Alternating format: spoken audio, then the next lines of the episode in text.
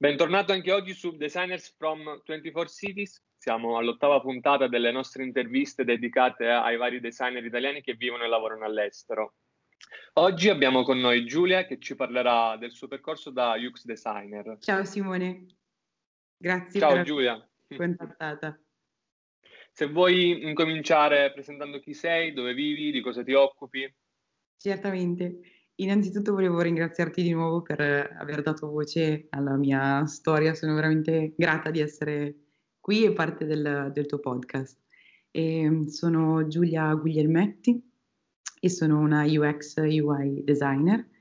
Sono originaria di Piacenza, eh, una città dell'Emilia Romagna, e quattro anni fa mi sono trasferita all'estero, eh, prima in, in, Australia, poi in Spagna, dove ho vissuto per gli ultimi tre anni della, della mia vita.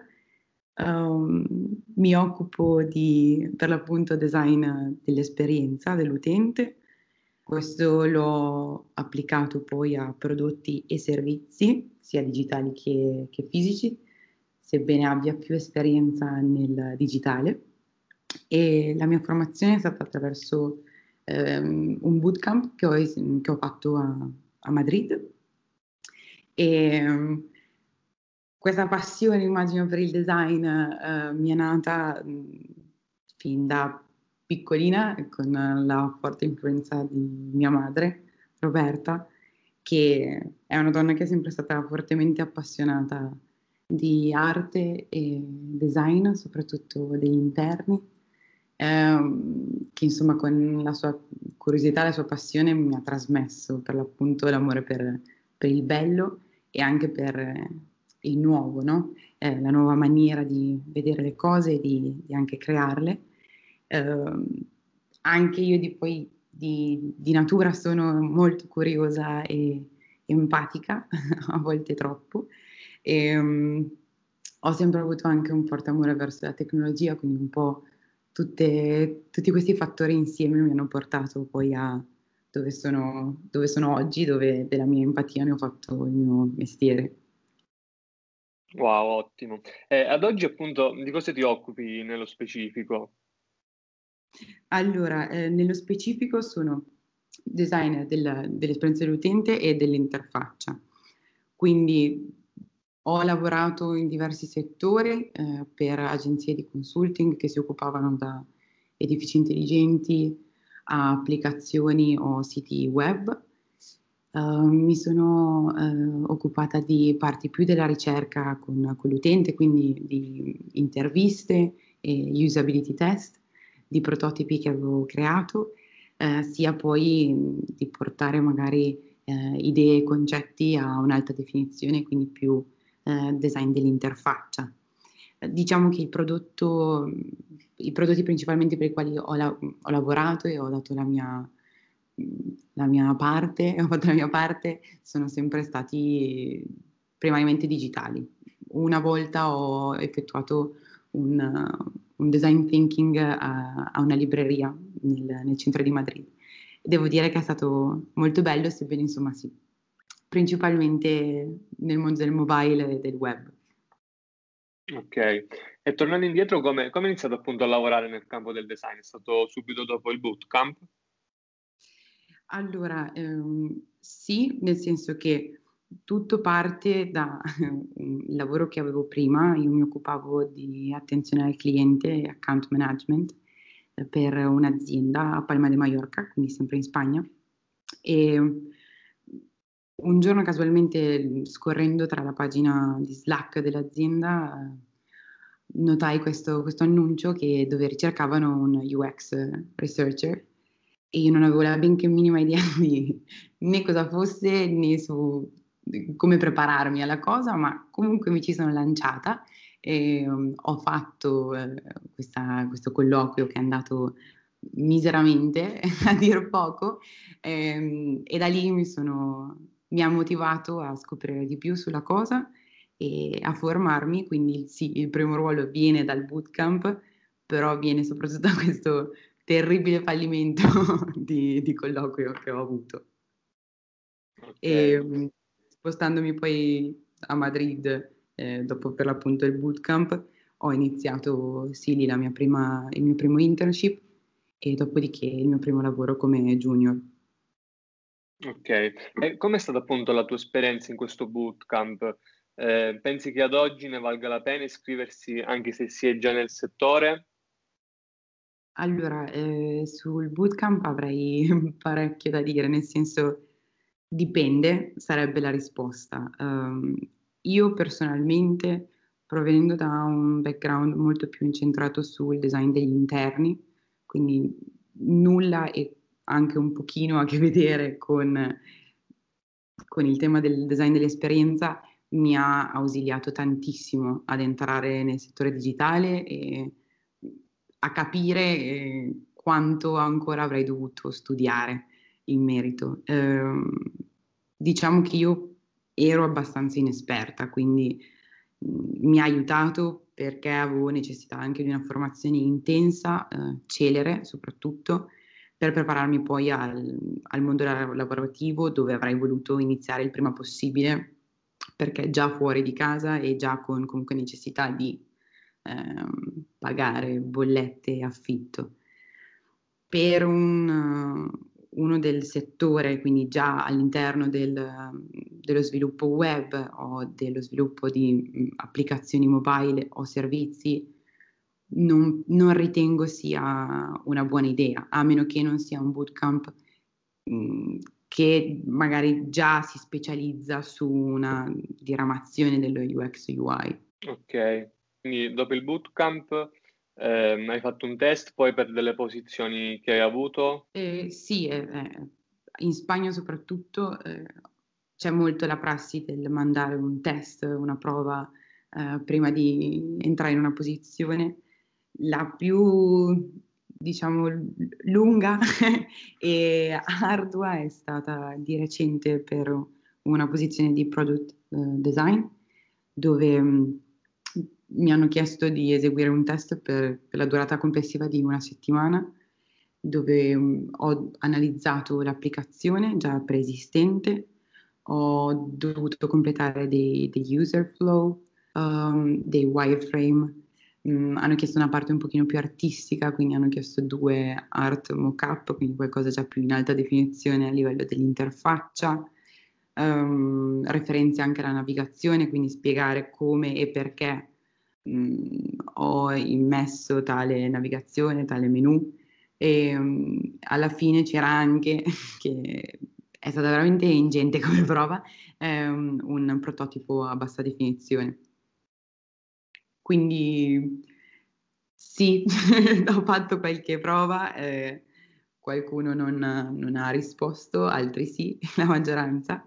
E, sono, sono comunque un buon sempre esercizio, eh, soprattutto per me che ho una personalità abbastanza autocritica, um, di ricevere anche un feedback in più, che male non fa mai, soprattutto per noi junior. Assolutamente. E invece passando a un argomento un po' più tecnico, mh, mm, qual è il tuo design process e perché pensi sia eh, magari più valido anche rispetto ad altri?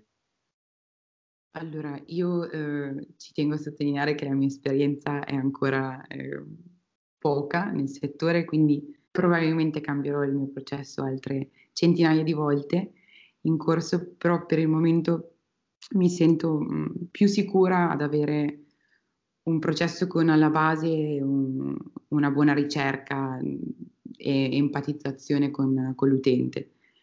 Mm, quindi direi un, un design thinking eh, sebbene eh, io abbia lavorato eh, spesso con metodologie agile, quindi molto più, molto più iteranti, molto più, molto più fluido e meno diciamo eh, a scaletta come potrebbe essere eh, inizialmente un, un, design thinking o perlomeno per come l'ho percepito io. Quindi mh, empatizzazione con, con l'utente, ricerca, ehm, anche soltanto una ricerca etnografica dove si esplora un po' quello che c'è già, quello che già preesiste, a me eh, aiuta molto a sentirmi un pochino più in piedi e più, più pronta poi a modificare il prodotto e a migliorarlo. Ok, com'è stato per te vivere a Madrid da, da italiano, no? Magari le, le, opportunità che si possono trovare o, o, le difficoltà? Allora, Madrid è una città eh, incredibile, nel senso, innanzitutto è gigantesca perché se non erro ha più di 6 milioni di abitanti che eh, comparato a, a, Roma che ne ha 2.8, comunque è una, è una persona da, da girarsi. E, nonostante comunque sia così grande, non è affatto dispersiva e non è affatto eh, respingente, nel senso è una città che ti accoglie, è una città molto vivace, allegra, goliardica, um, la gente vive la vita e se la gode, insomma, non, sebbene ci, si lavori, si lavori tanto, si vada tanto, si, si debba anche proprio lottare per il proprio posto, quindi non è una passeggiata, ma eh, non è neanche una città dove non, non, ti senti, soprattutto come italiano, non ti senti accettato, anzi il contrario. Spesso e volentieri mi sono ritrovata uh, a conversare sul, sul, tema e spesso mi è stato detto ma noi siamo cugini, no? Noi siamo molto simili culturalmente, anche se abbiamo grandi differenze. Mm, è una città anche eh, che tende, una città è proprio un paese che tende molto all'informalità, nel senso mh, mm, sono molto tranquilli a volte e eh, questo può essere eh, positivo da un punto di vista lavorativo perché per esempio ci sono le giornate intensive durante il periodo estivo. A Madrid, eh, siccome eh, il caldo è quasi insostenibile, mm, le giornate lavorative vanno eh, dalle 8-9 di mattina fino alle 14.30-15 per evitare per l'appunto lo spostamento con troppo caldo. Dall'altra parte questa informalità a volte mh, mm, può causare eh, meno rispetto delle deadlines o comunque meno rispetto in generale, no? Informale può essere, no? sia positivo che a volte un po' pericoloso, dipende dal, dall'azienda, credo, e dai colleghi. Um, io con la mia personalità un po' più tranquilla e timidina, diciamo, um, ho imparato a farmi sentire molto di più, perché per l'appunto è un ambiente dove magari non è il più preparato e eh, tranquillo ad emergere, ma è anche quello che si fa sentire di più e che fa un pochino più di, di rumore a volte, anche soltanto in una riunione. Quindi per personalità come me mi è stato consigliato spesso di variare e di trasferirmi in Europa del Nord. non so ancora cosa ci combino in Spagna, ma sono qui da tre anni ormai, eh, da una parte del mio cuore. È verissimo. Eh, invece passando un po' ai consigli e trend, ehm, come pensi si possa sostenere un colloquio di successo secondo te? La mia esperienza è sempre stato, eh, ripeto, da persona che tendenzialmente è ansiosa, quindi tutto il contrario di quello che mi è sempre stato detto, no? Preparazione, for- forte preparazione, formazione previa, sicuramente... Eh, bisogna conoscere il ruolo per il quale si sta andando eh, a fare il colloquio alla perfezione e anche l'azienda bene, ma eh, sconsiglio vivamente sempre di prepararsi una, una risposta e di essere onesti, perché perlomeno io credo che se una persona ti assume per un, un personaggio che tu hai dimostrato di essere, che però non rispecchia poi chi sei, puoi anche incontrarti in un'azienda dove la cultura non è, non è un qualcosa che si addice alla persona che sei, non, non, ne giova né l'azienda né, né l'impiegato, quindi sincerità e provarci sempre. ok, e secondo te mh, invece c'è qualcosa che si può fare eh, per farsi notare dalle aziende ed entrare come UX designer nel 2020 non avendo magari ehm, delle forti esperienze alle spalle. Io trovo che ci siano veramente tantissime eh, possibilità e piattaforme mh, mm, che adesso stanno rendendo la cosa un pochino più facile. Mh, mm, sicuramente eh, chiacchierare, chiedere e fare un buon networking con dei senior o comunque persone con esperienza, anche a livello pubblico, quindi interagire tanto eh, su anche social media e buttarsi molto molto molto, esercitarsi, quindi utilizzare anche piattaforme come Daily UI che ti inviano costantemente prove e piccoli case study nel disegnare interfaccia e continuare a studiare e a buttare fuori articoli, eh, anche piattaforme gratuite come Medium hanno dei collettivi che ripubblicano anche junior, anche senza esperienza, che comunque danno una buona visibilità e, mm, e postare il proprio lavoro. Insomma, se non è, se non è fuori nel mondo è, è difficile che venga visto, no? È vero. Va bene, Giulia, io ti ringrazio di nuovo. Ciao, a presto. Grazie a te, Simone.